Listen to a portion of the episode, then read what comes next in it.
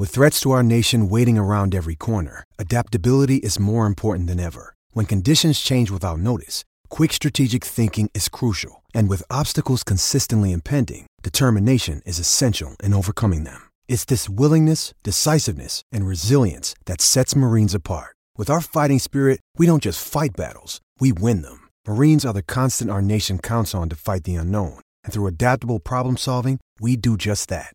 Learn more at marines.com. Welcome back to SEN Fridays in the top end. Thanks to Raine and Horne Darwin finding a place to write your next chapter.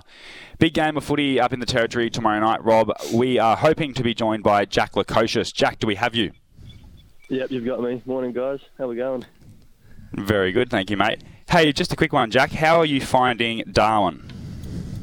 Yeah, it's great. Um, I didn't actually get to come up here last year, so um, we came in and did our welcome to country yesterday. Did the smoking ceremony, and um, yeah, the boys are really excited for the game on Saturday night. What changes do you make to the team's preparation and even your own individual prep in the lead up to a game up in the top end?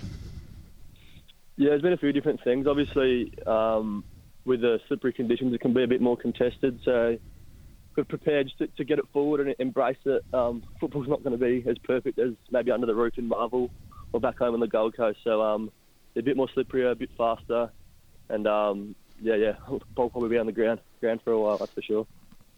Have the lads been given any advice? And by the lads, I'm talking about uh, the Territory boys who uh, we're great fans of on this show. So your Mally Rosas, your Benny Long types. Have the Gold Coast boys been trying to pick their brains about some advice on, on maybe not even so much how, how to uh, um, play good and get the win tomorrow night, but maybe how to get the most out of Darwin? Yeah, no, we've got a, a strong Darwin contingent. Um, those young boys you spoke about, we've got um, Ben Long and Jed Anderson at the club now as well, and I think the boys are keen to get out fishing with them next week after the game. But um, no, it's really exciting. They're, they're really passionate about the Northern Territory and, and playing back home up here. So um, they're bringing great energy and uh, bringing us along for the ride. Yeah, if you can't catch a fish with uh, with Jed with you, then you've got no hope with anyone else. So you're in good hands, mate. Yeah, yeah Jack, with uh, with the home ground, uh, Darwin's a bit of a home ground for you guys. Last year, playing against uh, Hawthorn and North, two lower ranked sides, but put them away in good fashion. I'm tipping you to win these two games in Darwin based off how you guys play the conditions. Are you guys confident coming into these two games that you're going to have the advantage on uh, these two sides? Yes, yeah, definitely. Um, I think we're, we're in a great um, run of form at the moment. Obviously, we got done late in the last quarter last week, but we're playing a strong brand of footy, and then on top of that, we have to come play in Darwin, where, where we, we think we thrive. So um, it's really exciting, and hopefully a good a good chance to, to start with one win on Saturday, and then hopefully have a good week into another one next Saturday. Yeah, and I'm sure you've been asked this question before, but I thought with Touk Miller going out was a massive out, but you'd have to be impressed with your form coming in, kicking um, kicking some goals as well, and playing back, back up, up forward, but also the form of Noah Anderson and Matt Rowell since uh, Touk's gone out of the middle. Yeah, I think the um, the leadership that those two boys have shown with Witsy in the midfield has has been enormous. Um, can't really be understated. They've they've stood up when we've needed them and, and got us some important wins, and um, they've been getting the ball, ball in inside 50 to, to make our work easier. So, um, no, I'm really, really proud of them, and um, hopefully they can keep keep it up for the rest of the season pretty exciting with the VFL players also getting an opportunity to play up in the territory. I look towards some of the young Territorians on the list, and I'm probably putting you on the spot a little bit here, Jack. But uh, do you have, do you know the boys, and, and, and what are your thoughts on the future potential as players on some of our boys like Sandy Brock and Lloyd Johnston and some of the other younger ones coming through, even a Joel Jeffrey, who I believe may have um, moved to defence. And, and Jeffrey's somewhat a similar player to you, where you can play a lot of different positions on the ground. What do what can you say about some of those younger Territorians? Players that are on the list? Yeah, yeah, they're, they're really exciting. I've spent a fair bit of time with them um, this pre-season and this season.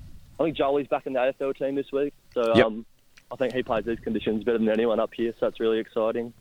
Um, Sandy actually almost kicked the match winner last week in the VFL, but mm. swung forward and, and, kicked a great goal. So um, no, I've been training on him though most of the pre-season, and he's tracking really well, really hard to play on and Lloyd Lloyd's um he's been bloody exciting. He's he's taken mm. a while to, to learn what, what training at AFL standards like, but you can tell over the past couple of months he's um he's growing with confidence and, and he's definitely got the traits to make it, which is really exciting. Yeah, and also, uh, Jack, you've been moved around a fair bit, mate. But can we expect you to be playing forward this week?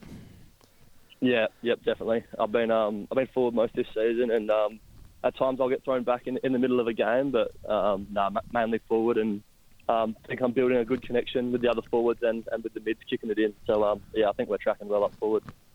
And also, um, obviously, this is next week as well, but you were going up against your old Henley High School teammate uh, Izak Rankine. You would have played a lot of footy against him, but how much have you played much footy against him? Um, no, actually, I actually don't think I would have ever played against him. Just thinking about it right now, maybe in primary school or something when we were ten years old. Um, yep.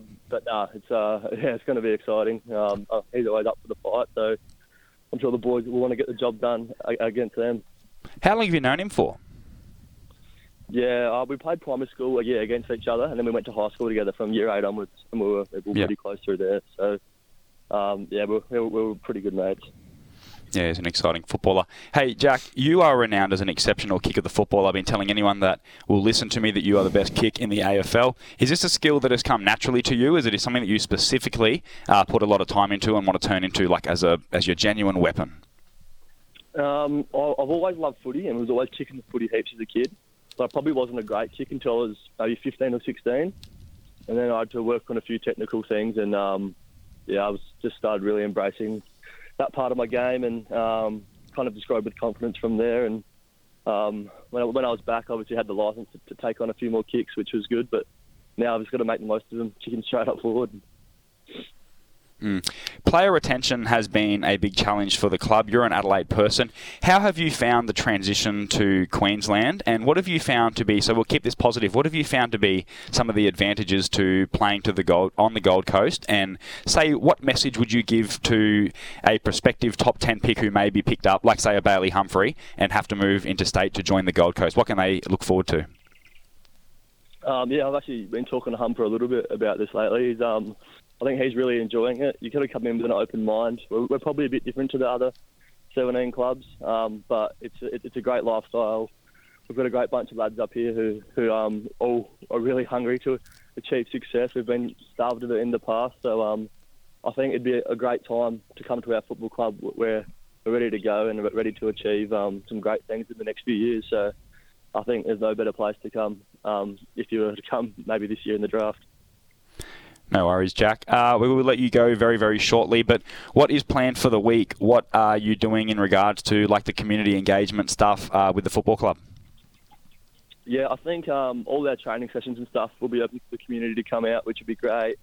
We've mm-hmm. got a day Monday and maybe Tuesday as well where we're heading out. I think some boys are going to the Tiwi, some are going to Kakadu. I'm, I'm trying to get on a fishing trip. So there's, there's a few a few things going on through there, which will be um, which will be really exciting. And um, yeah, we've got the VFL boys here as well. So there's about 50 players that we spread around the community, which will, will be unreal. Yeah, no worries. Just did Stewie Dew tell everyone to stay away from uh, Mitchell Street and the nightclub district? Yeah, yeah, no, he's been good. He said we're, we're here to get two wins and we'll focus on that first, that's for sure. No worries. Well, if we see uh, Mally Rosas or any of those young locals out, we'll, we'll keep it quiet then, Jack. Um, thanks very much for joining us this morning, mate. Hope the preparations are going well. Uh, enjoy your stay over the next two weeks, and good luck tomorrow night. Cheers. Thanks, boys. Thanks for having me on. Thanks, Jack. Well, that was Gold Coast superstar Jack Lukosius, who generously gave up his time this morning.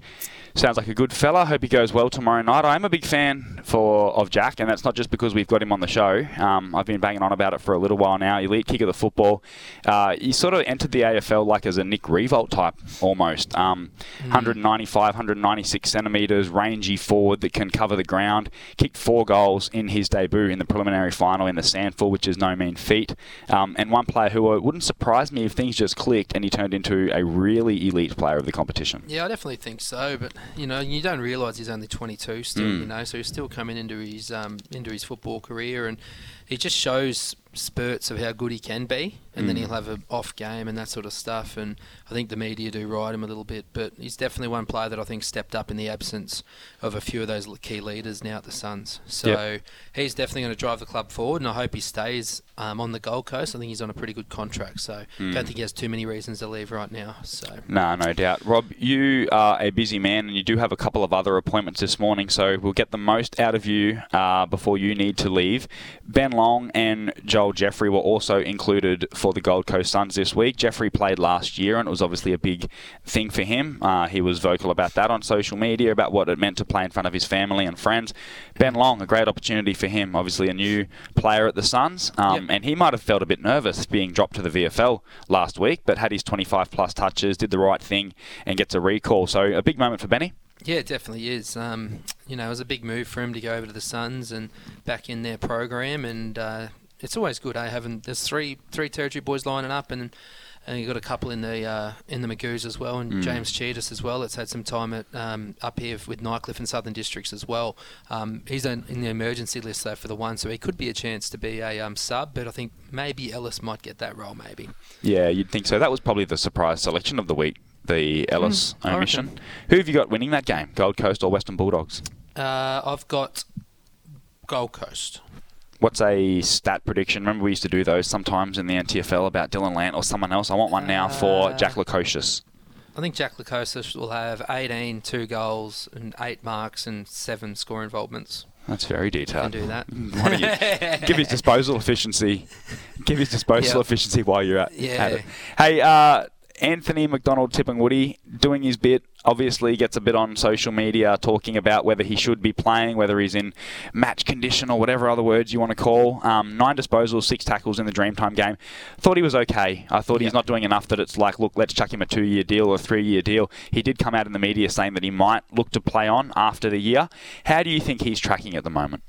Oh, I, th- I think he's going to be get better with um, with more run in his legs, isn't he? So. Um, he definitely shows moment of brilliance, you know, moments of brilliance where he's way above the level. Um, but once he gets his fitness up, I think he's going to be fine. Jacko, is that the way you see it? Pretty much. I think that, um, and I don't want to be negative, this does sound very negative, but I think we need to prepare for a scenario where McDonald-Tipungwuti never gets his fitness up um, to an extent where he's like an elite small forward, like you're expecting from, you know, like a Charlie Cameron or a Tom Papley or someone like that.